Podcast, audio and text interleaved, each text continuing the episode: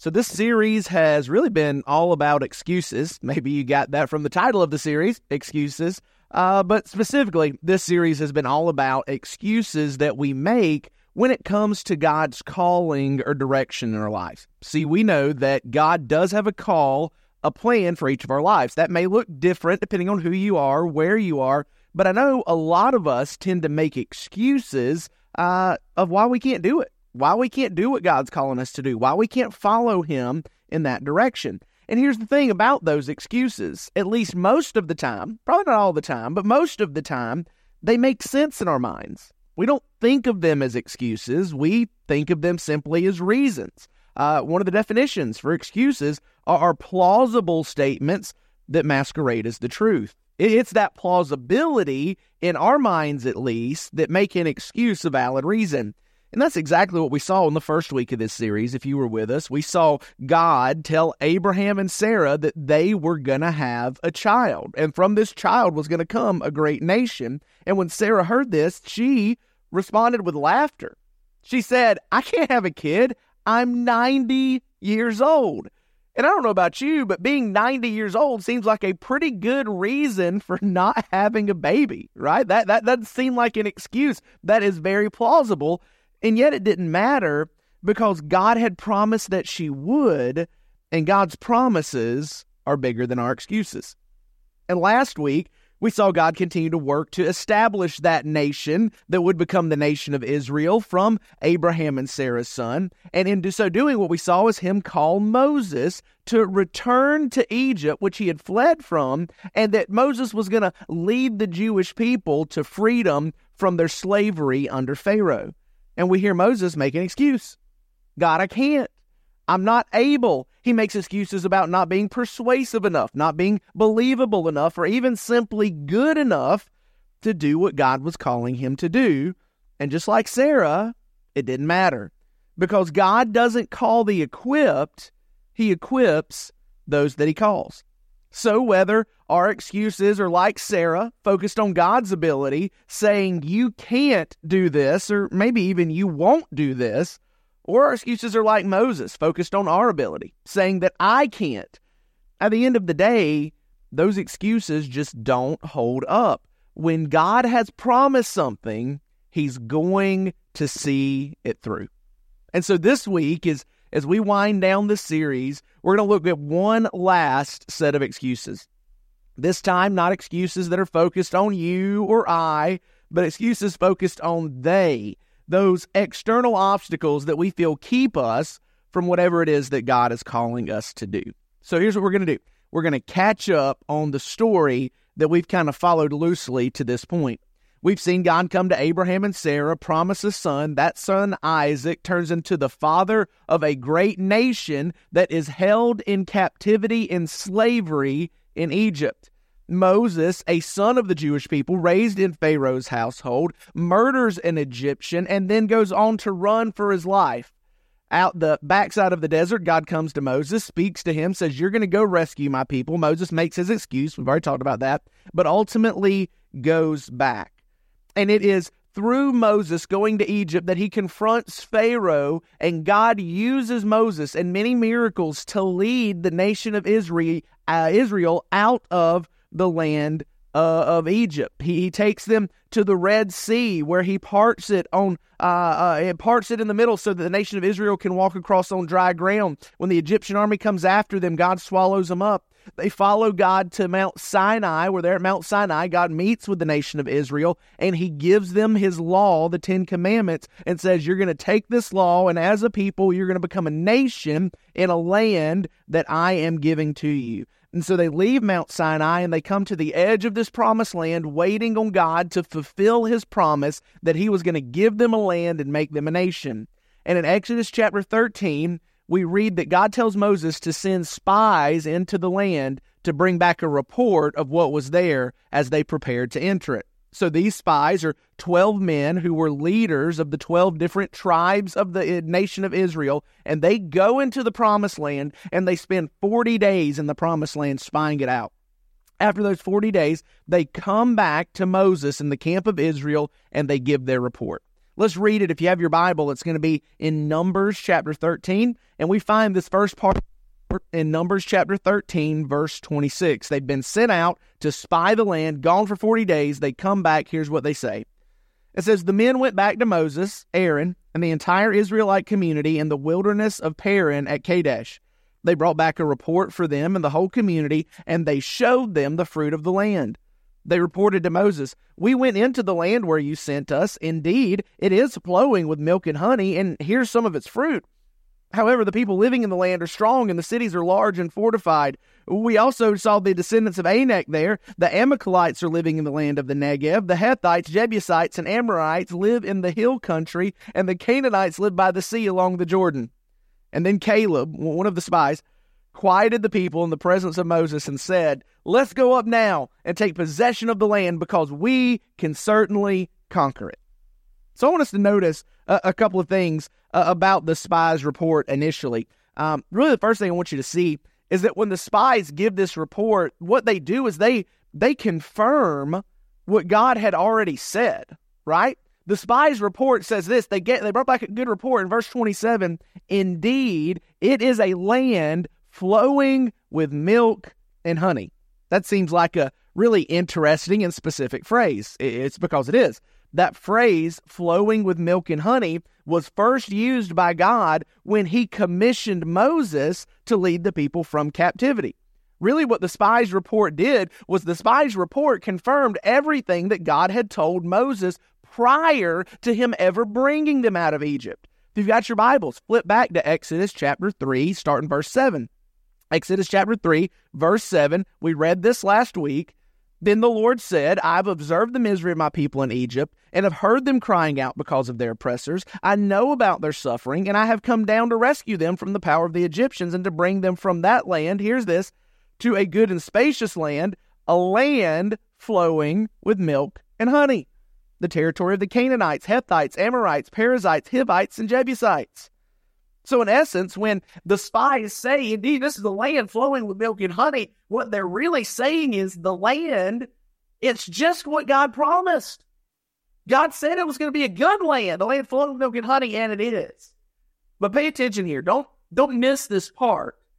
What they're saying and how they're saying it when they say, indeed, it is flowing with milk and honey, shows us that they know what God had promised we, we can't fly past that too quickly because sometimes in our life, right, it is hard to know what it is God had actually promised us. It's hard to know is this a promise in Scripture? Is this a principle in Scripture? Is this something that God is speaking into me and calling me to do? Or is that just the Taco Bell I had for dinner last night? Sometimes it can be hard to know what God is actually specifically calling us to. We know that. Uh, because of that, we actually recorded a podcast this past week. It dropped as a special episode on our podcast. Let's talk about that. And I would encourage you, whether it's on Spotify, the Apple Store, the website, whatever, go to podcast, search Let's Talk About That, and watch that episode. Listen to that episode where our four pastors get together and talk about how we can know if God is calling us to something. Because sometimes it's not super easy. But for here, with the nation of Israel, these spies in particular, there's no such problem. They know exactly what God had called them to. They know exactly what God had promised them according to the land. And he says, indeed, they say, indeed, it's just like God said, a land flowing milk with milk and honey. And so now at first glance, right, that seems like it's a good thing. They they know what God has promised. And they say, based on everything they've seen, if I was to quote him, he ain't wrong, right? It's, it's what he said. But never underestimate people's ability to make an excuse. Go back to Numbers chapter 13 and keep reading in verse 31. It says, But the men who had gone up with him, the other spies that went up with Caleb, they responded, We can't attack the people because they're stronger than we are. And so they gave a negative report to the Israelites about the land they had scouted. The land we passed through to explore is one that devours its inhabitants. And all the people we saw in it are men of great size. We even saw the Nephilim there. The descendants of Anak come from the Nephilim. To ourselves, we seem like grasshoppers, and we must have seen the same to them. See, here's the tragedy. The spies, see, they know what God had promised. They know the calling that God had had and had currently on their nation. And still they make an excuse. They say, the people in the land, they are too much for us to handle. See, I think it's funny how often they, whoever they are, or whatever obstacle they may represent, keep us from being obedient to Jesus. That's what happens here. They're big, they're strong, their cities have walls. They are not going to let us come in and take the land God had given us. But here's the thing, right? God God already knew those people were in the land. He knew they were going to be an obstacle that Israel would have to contend with. He had told them that already. Remember what we read in Exodus chapter 3, verses 7 and 8. He says, These people live in this land. But see, the spies don't want to hear that. They don't want to think about that. They are so confident in their excuse that they then go, eh, go into the camp of Israel and they start to rally the people around their excuse. They say, hey, well, we just can't do it. These guys are huge. They're massive. They're going to kill us all. We can't overcome this. And I think it's funny how it's, sometimes it's not enough for us to make an excuse. We need people to buy into our excuses and affirm our excuses and say, yeah, you're right. I get it. In fact, the nation of Israel buys in so much to the excuse of some of these spies that they refuse to enter the promised land that God had to give to them. And because of this, this time, through this excuse, an entire generation, including Moses, would perish without ever entering the promised land. Because they chose to focus on the obstacles on the they rather than to believe God would keep his promise. It's really a sad story when you think about it. Sarah laughed and doubted, made an excuse, and yet God said, No, you're going to have a kid. Moses doubted, made excuses. God gave him accommodations and said, You're still going to do this. But here, the nation of Israel on the verge of the promised land, they said, We can't. They are too big. And this time, God says, All right, then, if you don't think you can, you won't. And that entire generation dies out, spending 40 years wandering around in the wilderness before their children get to go in and inherit the land. Matter of fact, the only two people from that generation that enter to the land are Joshua and Caleb. So, how did they get to that point?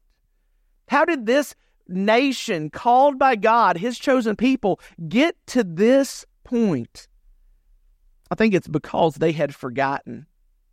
They had forgotten what God did for Sarah.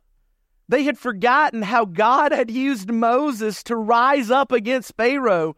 They had forgotten how the Nile River turned to blood. They had forgotten how the locust covered the land. They had forgotten the night of the Passover. They had forgotten the dry ground in the middle of the Red Sea. They had forgotten the cloud in the day and the pillar of fire at night. They had forgotten feeding on the manna and the quail. They had forgotten the bitterness of Marah made sweet. They had forgotten the water flowing from the rock. They had forgotten the Ten Commandments coming down from Mount Sinai. They had forgotten the utter foolishness of the golden calf. They had forgotten the glory and the power and the majesty and the holiness and the goodness and the faithfulness of the Lord.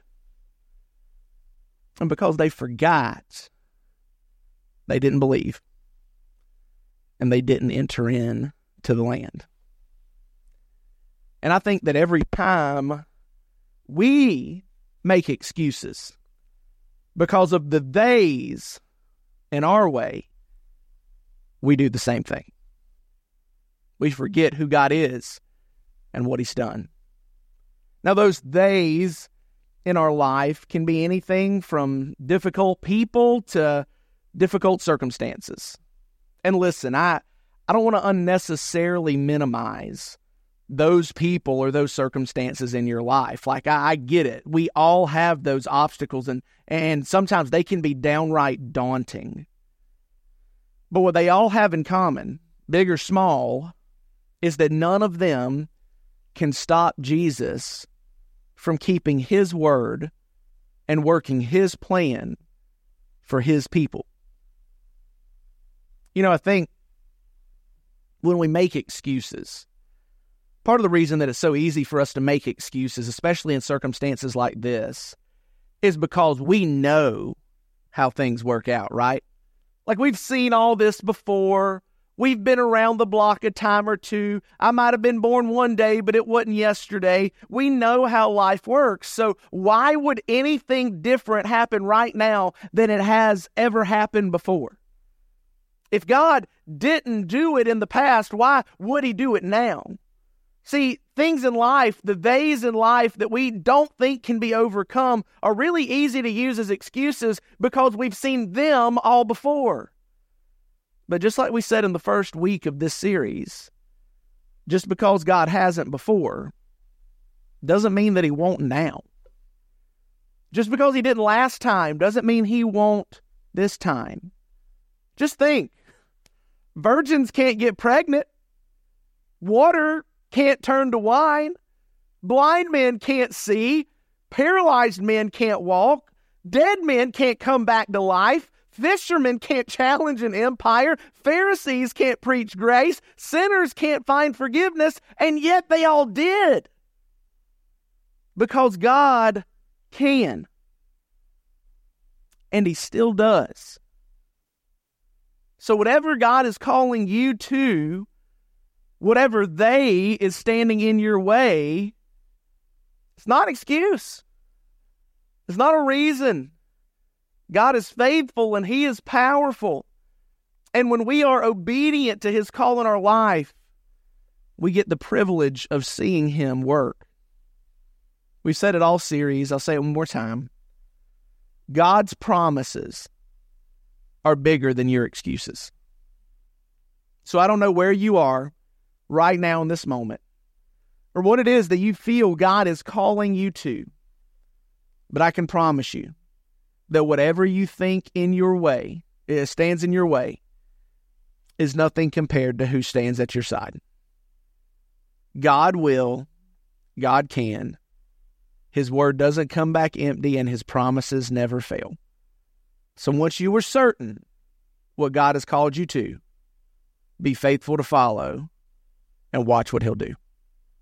Let me pray for you.